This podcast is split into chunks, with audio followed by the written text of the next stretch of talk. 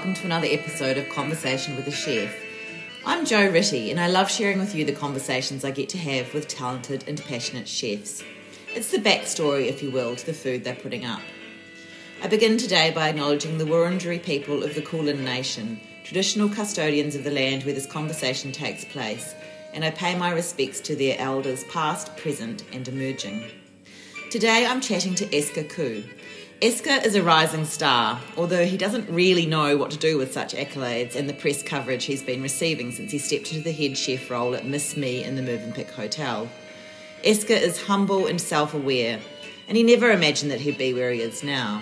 He just really loves cooking and wants to share through his food happiness, as well as memories and the things he's learned along the way about his homeland, Borneo.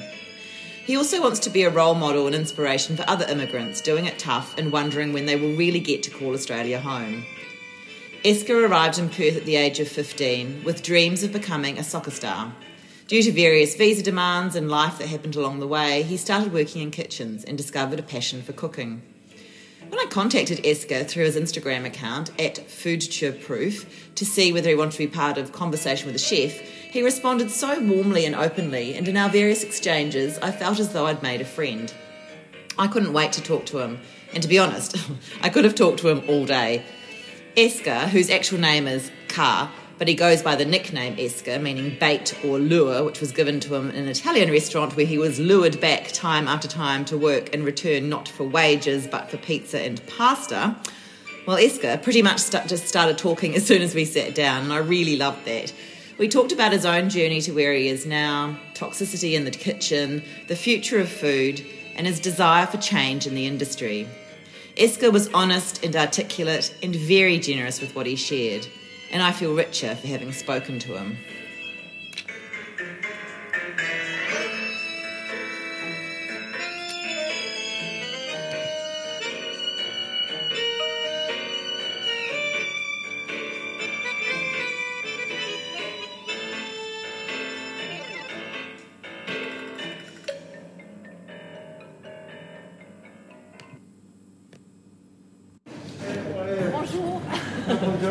Ça va?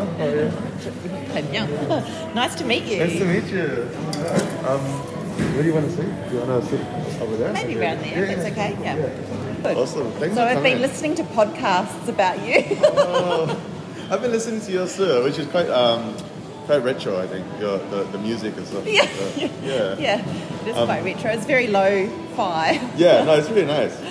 Um, I'm more about the content than about the technology. Yeah, the yeah, tech- yeah. Oh, such Technological a such a busy busy woman. So yeah, yeah, yeah. You're you're everywhere. I No, just now I I, feel like I'm speaking to someone really famous because now No, like I not. listened to Danny Valent and then Yeah, um, Kylie's traveling senior at the Sin. Yeah, that was yeah, she's really nice. Yeah, I don't know, I don't know, Joe. Like it's just uh, in May, it was like not the situation.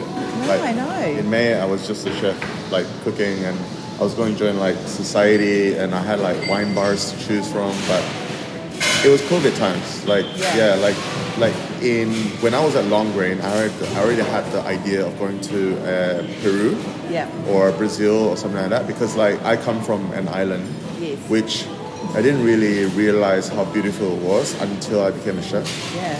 and I was like because there's like all these like um, famous chefs obviously like Alex Atala and like Virgilio Martinez and all the other hosts of Mexican Peruvian chef they also have like this Amazon this rainforest this this island and like I guess they were like shining the map shining the food on the map or the map on the food together. So I was really intrigued. So that's why I wanted to go and see how they think and why they do things. Because like the the place I'm coming from Borneo like there's so much tribes and like so much flora and fauna and like I've always been fascinated when, whenever I see like David Attenborough like talk about Borneo Yeah. you know, I was exactly. yeah. He talks about it so much, but it's obviously it's about the, the animals and the, the logging, or the palms and the, the orangutans not having trees to live with. Well, I have to admit that's when people say Borneo, that's what comes to mind. Yeah, yeah. deforestation and yeah, palm oil and yeah, exactly, orangutans. yeah.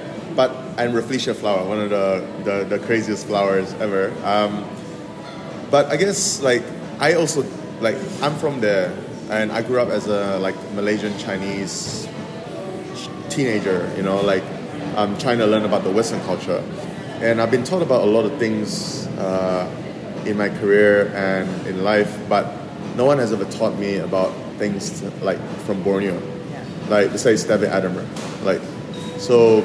I feel like maybe I have a mission to sort of celebrate Borneo Yeah. and just like how um, the restaurants in Peru are or in Brazil or something like that, you know, they actually use their ingredients. Uh, working with time and place and sort of like traditions and history and why does this dish, why do they eat sago puree? Like, Yeah. yeah, like they, the way, the, because like when they had a lot of sago, tapioca, they turn it into like this porridge. Mm. And they would like use sticks to like sort of like pull it up. It's really interesting. But they'll use it, they'll get they'll get like chopsticks, they'll pull it up, and then they'll cut it somehow with a scissor, and then they'll dip it in like sambals and sauces. So I guess like they were just trying to survive with, with Right. everything, every resource that they have. And th- is it grown there? Yeah, that's grown there. Everything's Yeah. grown there. They don't they don't have the capacity to import or like yeah Wow. whatever. So, and they are also also natural foragers as well, and yeah, just really interesting. Yeah, and, I, and the fermentation was a big thing as well. yeah, Like, exactly. Yeah, they, that, I don't think they even know how to ferment. Like because I, I when I went to Borneo, I um, I asked them like how does the fermentation work? How do you make tapai? Tapai is like an indigenous rice wine. I feel like everyone has their own rice wine. Yeah. Like Yeah. Korea has their own rice wine, Japan Vietnam, does, yeah. Vietnam, or moonshine or whatever you want to call it. But like I asked them like, what is the fermentation process? They basically told me like they gave me like this this chain of like yeast, which is sort of like such Saccharomyces. Like it's the same type of yeast that ferments starch, I guess. You know, like in beer and in sake. It's like a cross of those two in that category. But they say they cook the rice, they boil it, they bless it, they put it in the earthenware, and then hope for the best. Right. You know, so that's usually what the answer is. Um, And probably because that's the way it's always been done. yeah, yeah, So- exactly, yeah, exactly. And then like I'm amazed that we have a lot of like wild bees. You know, like the the, the honey there is like wild and like sour, like ferment fermented almost. And like they have excessive fish that they ferment, but they don't turn it into fish sauce. They ferment the fish and then they eat the fish. Okay. So it's almost like hearing hearing as well, like you know, in Scandinavia. And then durian as well, they ferment, which is like I don't know why would you do that because it's very stinky. Yeah, yeah. Still, I still don't know why. So I'm still trying to search for it and understand. I guess. you Does know. it? Well, I suppose it prolongs its life. Yeah, but, yeah, yeah. I um, guess like these things are like abundance, right? Like, Yeah. like so much fish or so much durian and stuff like that. So trying to like rediscover my roots, you know. And growing up as a chef, uh, coming to Australia thinking I would be like a soccer player, Yeah. trying to escape, trying to call, and then fell in love with Australia. Um, wanted to call it home, but I had difficulties because I wouldn't be able to get my hours working as a chef because I get rejected. Yeah. Um, so it was hard. So I had to sell my soul to the devil. So I had to work in factories and catering just to build out the hours, and this constant fight of like against this odds like getting this visa, like because residency was like really hard to get, and you had to fork out a lot of money, and you had to be really good in English. And the English test was difficult, was really expensive, and then not only that, you had to have a lot of work hours Yeah.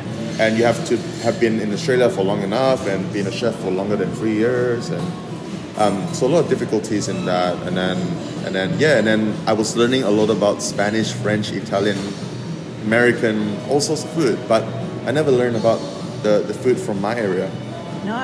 So yeah, So, so- in the food that your mother cooks, Yeah. is that food from it's your very area? mixed. No, Very even mixed. even she, even her food is very like, you know, it's like it's almost like you've been in Australia for a long time, but you don't really cook with indigenous food.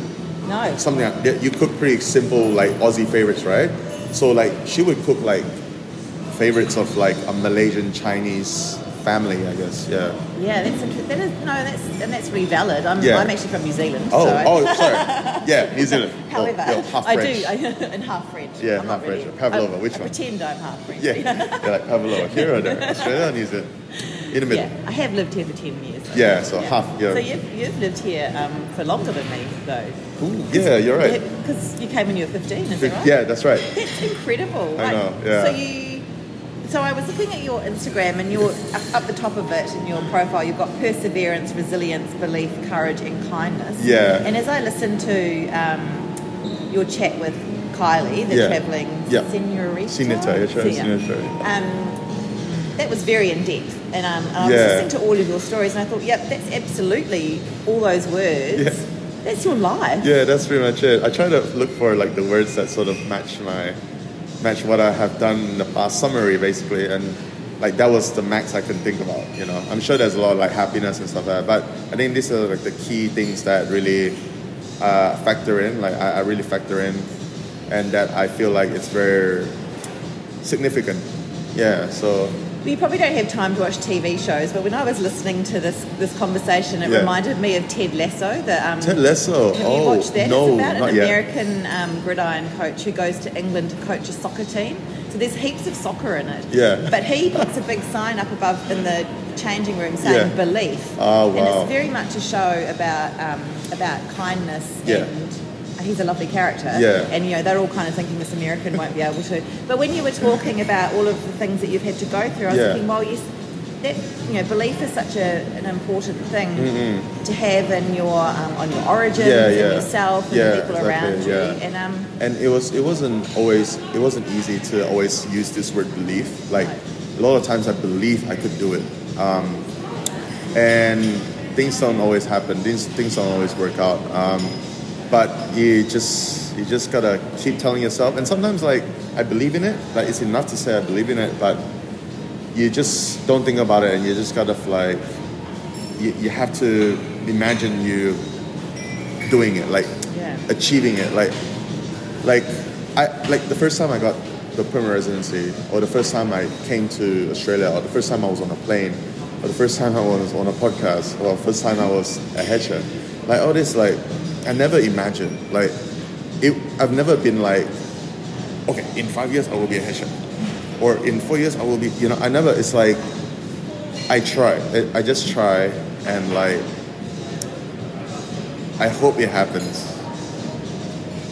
But if it doesn't but I don't think about like it's not it doesn't happen. Like I try to always imagine that it, it can happen. I don't know when I don't know how I don't know I hope so Yeah. but I imagine a lot of things so um, yeah but this whatever happened just just recently like I've never imagined that to be honest with you like I didn't think that would happen I like it's something I never have actually imagined like it's So- really hard to process I just don't understand well, I know you have suddenly shot to Yeah. the spotlight, and Yeah, that is I hard just- to process. Yeah, Um, because like, I just, I just don't understand. I don't know how, to, how why, like, so, so you were at dinner Yes, Heston yes. and Noma, yes, uh, and then and you had a head chef role before. never. No.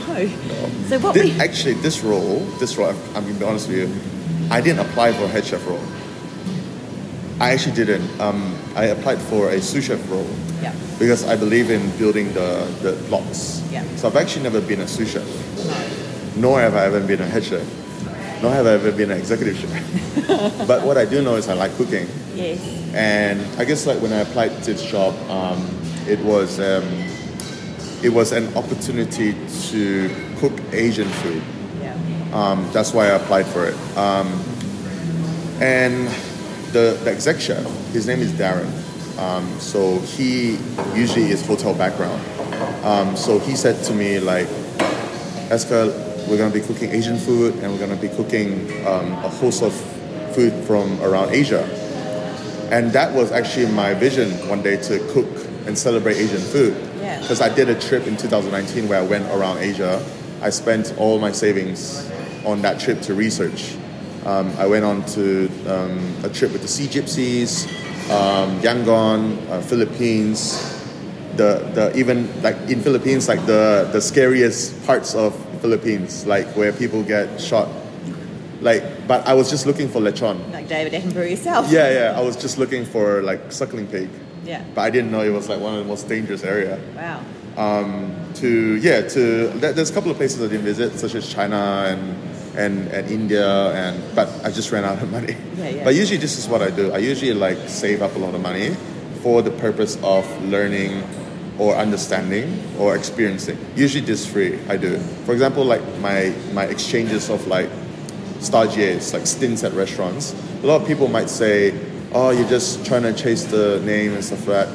Yeah, look, working at a place like that, it's it is a pretty big name, but I guess like I have a sacrifice too. I'm sacrificing my own like hard work, hard work earned money to like learn. Like Yeah. I just want to understand like why they're like one of the best or why they do what they do and what kind of food they're creating. You know, because like to be a great chef, you can't just work at fine dining restaurants. You got to work at a lot of like crappy or very difficult to operate restaurants too, Yeah. right? Um, so I've sort of worked at a host of these places and Yeah, burgers, yeah, try, yeah, burgers, Italian. yeah, burgers, American, Italian where you weren't paid, yeah, you were paid in paid food. yeah, um, pizza, catering, Yeah. uh, breakfast, pub, cafe, uh, a wine bar, uh, restaurants, casual, fine, pop-ups in trams with uh, Chef Peter Gunn from IDES. Yeah, I love that. Um, and and yeah, it's been it's been a it's been a journey, but yeah, like um, I just want to learn and have delicious food, and that's Is that what you said in your interview to be sous chef? And they just said, okay, Yeah, I just make want- you head chef. yeah, no, that, that, because that's the thing. When the chef, when the chef was like, "I want you to own the menu," I said, "So you want me to create the menu?" Um, and I was, I was like, "All right, I'll try." and then uh, I basically just cooked with a lot of memories, and because we don't really have much staff in the kitchen, so I had to think quick and think efficient, right? So basically, I just made food that was something that I'm familiar with, uh, and something that's that I, I can remember, memorable, memorable experiences like travel or childhood or working in restaurants, right? Um, and I guess everyone, so everyone just tasted the food and they were like, yeah, this is pretty good. And from then on, I guess like they were just they were like, yeah, it's your food. So I guess we'll call you the head chef. And and I was like, okay, sure. I'm the And- head chef. All right. Yeah, it's, it's, Because there's more to being a head chef, and certainly in a, in a hotel, than just being able to cook the really good food. Yeah. You've got um, the money side of things. Yeah, You've got, the- the labour. um, uh, yeah, leadership. leadership, kind of- yeah. I mean, how, how have you found those aspects? Or perhaps in a hotel environment, it's more supportive. Yeah, yeah. I guess yeah, they, they, they, they do have a lot more people with a lot more knowledge and skill here. Um, and you know, I'm all about learning, absorbing. Like ever since I was a 15 year old, I, I still learn, and every day I will learn until the end of my life. And and um, I'm taking it all in. It's quite overwhelming, um, but I'm very grateful that I've done what I've done. I've met the people that I've met. Um, and I guess in the kitchen side of things, which is what I normally just do, um, the staff like I treat them like my children or my brothers and sisters. Like I, I treat them how I would like to see the next generation chefs come up, which is least toxic, uh, less toxic, and, and more fun, more happy. Yeah. Sometimes, because I've been trained in kitchens that are toxic, Yeah. it is really hard to sort of get away with sort of slight temper tantrums, which I'm trying to avoid, um, and I don't want in the kitchen. Um, so I guess I do sort of the Heston way, which is give give uh, give valid reason and to understand what happened and why it happened, analyzing it, and so that we can prevent things from happening and just have a better understanding between each other and what we're trying to do and what we're trying to deliver. Um, in the end, like with all these things happening, like the most important thing is just that the, the staff are happy, the guests are happy, um, and it just it's a circle of life. Everyone's happy, Yeah. um, and trying to teach them to trying to teach them in a way that is fine dining without the fine dining. You know, um, make things that make sense make sense. Like I, I can be wrong too, and I tell them, guys, if I don't make sense, please tell me, because we just want to make this work and we just want to have a good time working together. Well, I mean, kitchens are such pressured places. Yeah. And you've got deadline, well, the deadline is Yeah. getting things out onto the table Yeah. and, and all these things are happening at the same Yeah. time. It's hot. It's probably fairly cramped. Yeah. You've got, you know, and then you're trying to convey your vision and get that, you know, everyone doing the same thing. Yeah. I think it's, um, and then it's your name that's on the menu, so it's, which it's doesn't very have stressful. to be. It is, yeah. And sometimes with COVID now, like, eh, you get a lot of guests that can be unforgivable, unforgiving. Unforgiving. Yeah, and um, it can be tough. Times are tough. You know, you have uh, demands from the guests, demands from the head of departments, um, demands from all sorts of foodies, and yourself too, myself. And I'm quite difficult with myself too. Everything, every time that I taste something, whenever I taste something, it's never good enough. Yeah. It's it's always sort of the DNA structure of like a fine dining chef. How do you manage that? It's it's hard, um, but I guess like I go into the components, the key factors, which is as long as it's tasty and as long as it's generous, um, and th- those two are the most important thing. Um, and that's all there is. As long as we're learning uh, about the cuisine and growing and yeah, having fun. I guess that's that's that's all it can be, and, and I'm happy with that. I'm content with that. But me as a chef, working with all these like fine dining restaurants, I've learned to never set on just what is there. It's always got it's always going to be evolving, just Yeah. like just like how food should be. To be honest with you, like Asian food should be reimagined and and take brought forward to towards uh, uh, the future. And it all starts with a lot of the chefs here. You know, like being influenced here. Like we have so much beautiful produce and and and meats and and ingredients with the nature and from the supplier. We should really move forward um, in in this region, in this world. You know, uh, we should see things like, for example, nasi lemak can be made with sardines instead of anchovies, or we can use hazelnuts instead of peanuts. Yeah. Maybe a stir-fried dish that's uh, quintessential in China can be made with kale and silver beet instead of uh, bok choy, which is so typical, right? Yeah. Because but we have a lot of kale and silver beet here, and it's so beautiful. Yeah. Maybe perhaps you know um, radishes can replace uh, sort of boring cucumbers. Yeah. You know, I guess yeah, just using what we have is probably a good way to say it, rather than sticking with what has always been like that. You know. Yeah, and I guess that um, Indigenous people would do that in Borneo as much as they did Yeah, here yeah. um, in Australia. Is that they didn't ever deplete the stock. No. They, um, yeah. Thank you. thank you. They they used what was there in Yeah. that season, but they never absolutely depleted it. And then Yeah. would, and they seasonally they would move around. Exactly, yeah. Things. Yeah, think exactly. That, that, I think that it must. It has to be the future. Of That has to be the future. Yeah, you can't you can't look at um, a dish and it, it and say that's the end of it. Yes, the flavor should be finalized and it should be always nostalgic and and um, and yeah. For example, maybe a lechon can can be served with a different type of vinegar that we have here. It doesn't always have to be coconut vinegar. Yeah. Yes, there's a lot of coconuts in Asia, but here no. Here we have a lot of other ingredients. Maybe we can turn that into vinegar, you know. Um, so it's all about like educating um, each other and learning and growing and just looking at the possibilities of of everything. And that's how we grow and step forward to the future. And I think that's interesting because as you were talking, I was thinking, you know, um, for a while, fusion has been uh, not a, you know, um, a, a, what do you want to, what, do I want to call it? Um, a bad word. Like, Yeah. you know, people will be anti-fusion. Yeah. But maybe we shouldn't be looking at it as fusion as such Hmm. and cultural appropriation, all that kind of stuff. But we should be thinking about the future. Yeah, just the future of the food, yeah. Future of the food Yeah. rather than what, Yeah. uh, you know. Yeah, there's there's a lot of talk about like uh, sustainability and non-wastage. Yes, that's that's always going to be there, or eating more vegetables. But we should also um, grow the cuisine, you know, because that's our job, being in the present moment. Like we have a part to play for the future. So you have your memories and the things you've learned about Borneo, but where else? And obviously your training, Yeah. um, French and classical training. Yeah, But um, where else do you get your ideas? Are you thinking about food all the time? yeah, all the time. Like I think I just constantly think about food. Like I think about what to eat now, what to eat later, what I'm gonna eat on the weekend.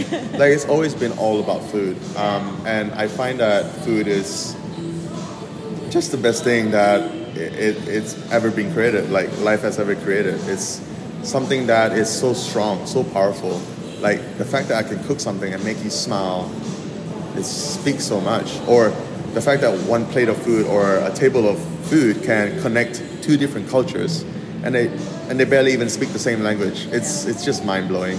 Um, and yeah, I guess like it goes part to it goes it goes way back to when I first saw like the chefs on TV. They were cooking, they were smiling, and that just brought me joy. And and I love food too, and and we connected from there, from the TV screen to to me in Borneo, and they probably filmed it like in UK or somewhere. Well, but it made me want it to come here Yeah. um, and and it made it turned out to be a career. You know, like, I didn't know it was going to be this crazy. Like the trainings are toxic, and like I, people are like humiliating you and sabotaging you and calling you names, and I, I wasn't aware of all that. But what I did know was this was my job, my career. I've chose it. I've never gave up on it. I've never thought to be something else. I've never thought it was a job. I just it's something that I like to do, Yeah. basically. You know. I think that's amazing. And I think it's amazing that there's obviously something, a- great passion there, and Yeah. Mm. um, and what you can bring to it that has pulled you through those things. I really hate hearing those stories about the toxicity in kitchens, and Yeah, and- humiliation, and all that kind Yeah, of stuff. And, and- I hope it's changing. I, I hope so too, but I have a feeling it will never change. Right? Why is that? Um, because there'll always be chefs coming from there, and if they don't change, it will never change. Yeah. But also, it really depends on us, really. Like with the new generation chefs that come in, we really have to guide them. We really have to treat them differently and just treat them with respect and, and care and and and prof- uh, professionalism. Um, and hopefully that influences the whole community and and we never see toxicity. But because of fine dining restaurants and high end prices and exquisite details and perfection, it will never end. There will always be a demand for high quality standards and, and because of this, because of the heat of everything, you'll never see toxicity out of the kitchen. Unfortunately. But if you cook relaxed, casual, easygoing food that doesn't call for perfection, two centimeter sticks of cucumbers or or perfect disc measured in all types of ways and form, then then you'd probably see less less of that. yeah. Yeah, and that's why in the kitchen we don't, I don't hire chefs from highly experienced backgrounds mm. because I just know that they're gonna bring a touch of ego and toxicity, which is not good. But then again, you know, um, they need to ask themselves too, like why are they like that? Because I ask myself the question um, after working at all this like really really uh, toxic kitchens. That's the only way to put it. Um, I, I did slap myself in the face. I asked myself, like, why am I talking to people like that? Why am I yelling like that? Or why did they yell yell at me like that? Um, and I said, I said to myself, like, I wasn't like that before. I was, I was a cheerful chap um, that loves working in a team in a form of football. Like, you know, and football is all about team because you can't achieve the goal without one another. And that was the truth. Like I wasn't like that. I was influenced like that. So I just told myself, just don't be like that. Yeah. Just just be a normal guy cooking food, and if something's wrong, then let's just talk about it like normal people, like conversation. And just understand why it's wrong and what can we do to make it better, and, and then move on with it. You know, Yeah. like yeah, with a lot of love, obviously. You know, like it's not it's not it's nothing ever personal. Yeah. But yeah, like kitchens that say they don't have toxicity, it's it's impossible. They're lying. Unfortunately, that's the truth. Yeah. Yeah. Let's lift this a bit. Yeah, tell, me, yeah. tell me about some of the dishes on the menu now. Um, the dishes on the menu well, were at the last uh, week of the OG menu, the original menu. So wow. Okay. yeah, that's so basically it's a mix of like memories and things I've seen or flavors that I really enjoy eating. Um, from my parents, my family, to other people's family, to to shows on TV, to to experiencing myself it itself with myself at that moment. Um, things like tasty peanuts when I first had it in Cambodia. um, in the streets in the alleyway. I didn't know what they were doing. They were just tossing peanuts with a beautiful seasoning. I ate it. I fell in love with it. I kept eating it, and and that's one of the the, the starting snacks that you'll get. Uh, basically, I just called it tasty peanuts. Um, to dishes like Hinava Borneo, which is something that I don't think anybody has ever seen, but it's very familiar. It's like ceviche, it's like kinilaw, but it all happened because of an abundance of things, right? Abundance of lime, torched ginger, chili, and uh, fish. Um, that is on the menu, and just working that with uh, the season, nature, and whatever is beautiful right now in Victoria. And I guess a lot of places in the world, I think they're blinded by what's always been classic. I think they should open their eyes and mind to what's actually beautiful out there. For example, like you know, the other day, like in springtime, I was walking around uh, Merri Creek um, during springtime, and there was so much white garlic flowers. Yeah. And I know that it is what it is, but there was people that asking me, "What are you doing?" I said, "It's the garlic flowers." So instead of buying garlic, you can actually just have garlic flowers to replace the garlic. If you can't have, if you do, if you can't access garlic, which I'm sure you can, but it's a added flavor, added component that nature is offering you. Yeah. Um, that you just don't realize if you just don't know. So the more people know, the better, um, I guess. Um, all the dishes here are just reimagined, I guess, reimagined, reinterpreted. It's nothing to do with challenging the classic. I guess it's just trying to show you a different perspective, um, and and an open-mindedness um, towards the, quintessential dishes and staples. Yeah. Is it hard to move on to a new menu? It is hard. It is hard. But I know that I will always bring it back. Yeah. Like this will always be in my repertoire because every dish I try to um, try to create it with a purpose. Like it has to really merge in and connect with me in, inside. Um, I need to have emotional feelings with the dish. I don't just want to create dishes that are here to either make money or I have to just create it. I have to just make a dish up. You know, I'm, I'm not that kind of person. I, I have a, a, a emotional feeling towards the dish whenever I create it. So, you know, that, that's what I'm saying. Like cooking, because the reason why I love this cooking world, this cooking thing, is because of that. It's not because, um, well, eating too. Eating is a big part of it. I really enjoy eating, but um, it's another sense to it, another another level of touch and spiritual, spiritually, spirit, spiritually, uh, a form of spiritually factor to it. Spiritual, spirit. Yeah. Yeah, something like that, Spiritual yeah. factor, Um, yeah, some, some some way or form like that, you know. So that's that's why that's why I do this. Yeah. Yeah. You're very generous with how much you tell us, and I think Yeah. I feel really honoured that you Oh. that you've shared so much No. with me. But the others as well. I think you've really um, you're you're very open and Yeah. um, and that's amazing. Mm, So oh, thank you so much. I just, I hope I can just inspire um, or at least get people to be more open-minded about their own cuisine. Doesn't have to be Asian.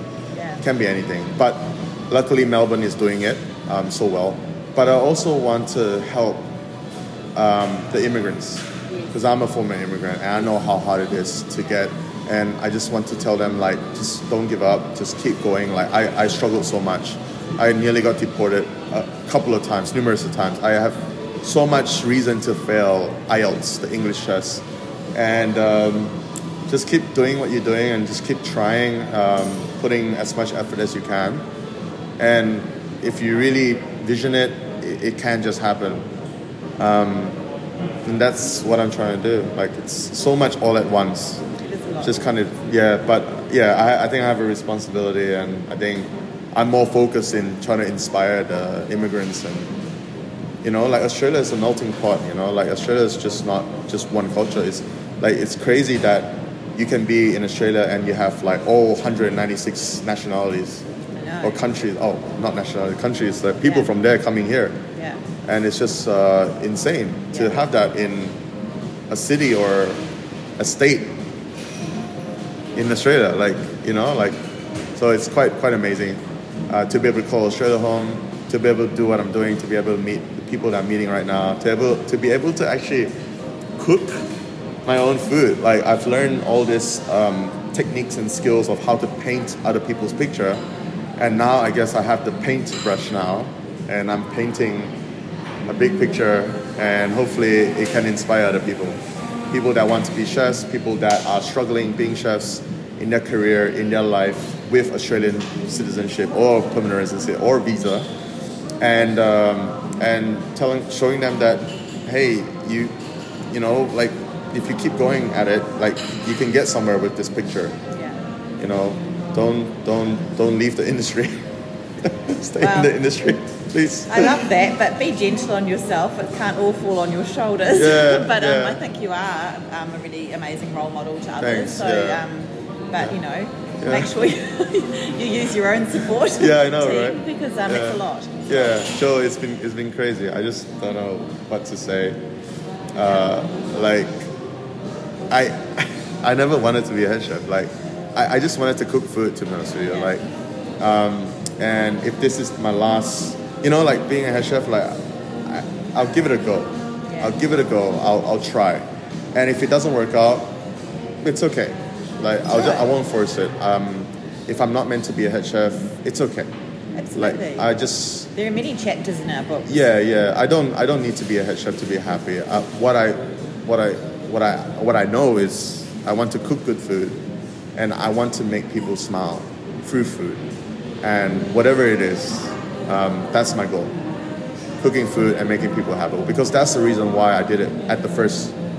Getting influenced by all these awards and these stars or these top restaurants and all these names, like they're just, I guess, distractions. They're not they're not the real reason why everyone did this. Everyone that's in the food game is because they know how powerful food can be.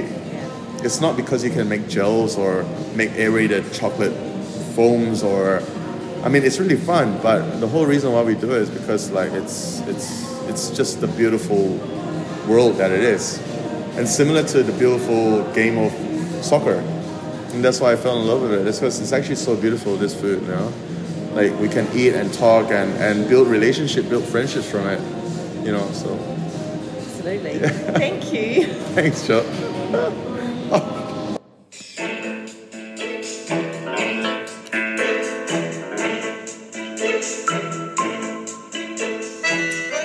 so much for listening to this episode of Conversation with a Chef with Esca Khoo. If you want to experience all his greatness for yourself, which of course you do, you can follow Esca on Instagram at Foodtureproof. That's at food, T U R E, proof, and see what he's up to for yourself. As for me, I'm also on Instagram at Conversation with a Chef. And if you want to read the chat, you can head to www.conversationwithachef.com. I'd really love it if you told a friend about my chats, and of course, you can subscribe on Apple Podcasts or click follow on Spotify so I know you're there. Once again, thank you. Have a great day and see you next time.